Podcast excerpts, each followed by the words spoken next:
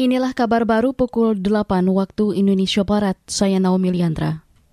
Direktorat Jenderal Pajak Kementerian Keuangan DJP Kemenkeu mengatakan belum berkoordinasi dalam dengan Kementerian Komunikasi dan Informatika Kemenkominfo terkait pemblokiran platform digital yang tidak mendaftar sebagai penyelenggara sistem elektronik PSE lingkup privat.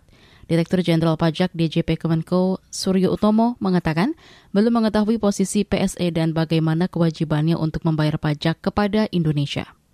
Mungkin perlu harus kita dudukkan dulu, makanya saya pengen persis kira-kira seperti apa sih yang konstelasi yang ada. Saya belum komunikasi persis, kemarin saya baru mendengar dan saya pengen ngobrol dengan teman-teman dari Kominfo. Mudah-mudahan kita tidak terganggu lah. Jadi kewajiban perpajakan ya seperti itu, karena mereka berada di luar negeri, mereka bertransaksi dengan orang Indonesia. Kalau PPN PMS-nya dipungut oleh pihak yang bersangkutan, yang menjual barang tidak berwujud.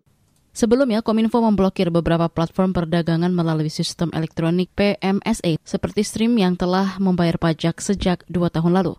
Direktur Jenderal Pajak DJP Kominfo, Surya Utomo baru berjanji akan mendalami hal tersebut bersama Kominfo. Kata dia, pemblokiran hanya sementara hingga Jumat pekan ini. Wakil Menteri Keuangan Suhasil Nazara menyebut Indonesia mesti bersiap menghadapi kondisi ekonomi dunia yang masih mengalami turbulensi atau guncangan.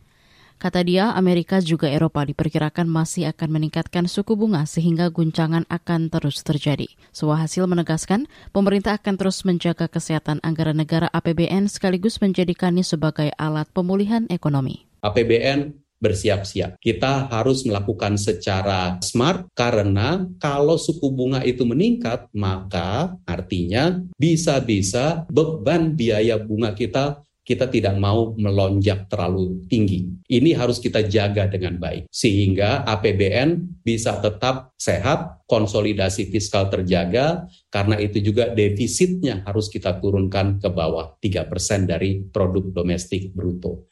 Kata Wamenko Suhasil Nazara, Indonesia juga mesti memikirkan sumber-sumber ekonomi yang baru dengan menyesuaikan tren internasional. Ia menyebutkan sejumlah potensi sumber ekonomi baru, yakni pola hidup new normal, peta perdagangan dan investasi yang baru, hingga kesadaran atas ekonomi hijau. Kata dia, Indonesia tengah bersiap-siap untuk memikirkan dan menata kebijakan-kebijakan yang diperlukan untuk menjaga ketahanan energi dan ketahanan pangan Indonesia.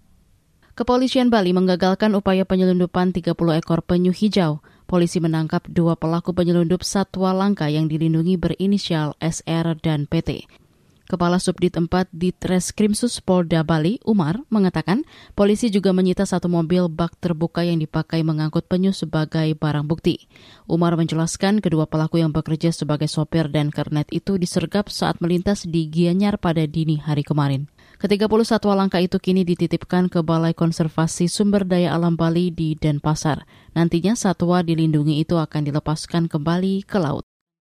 Saudara, demikian kabar baru KBR. Saya Naomi Liandra undur diri.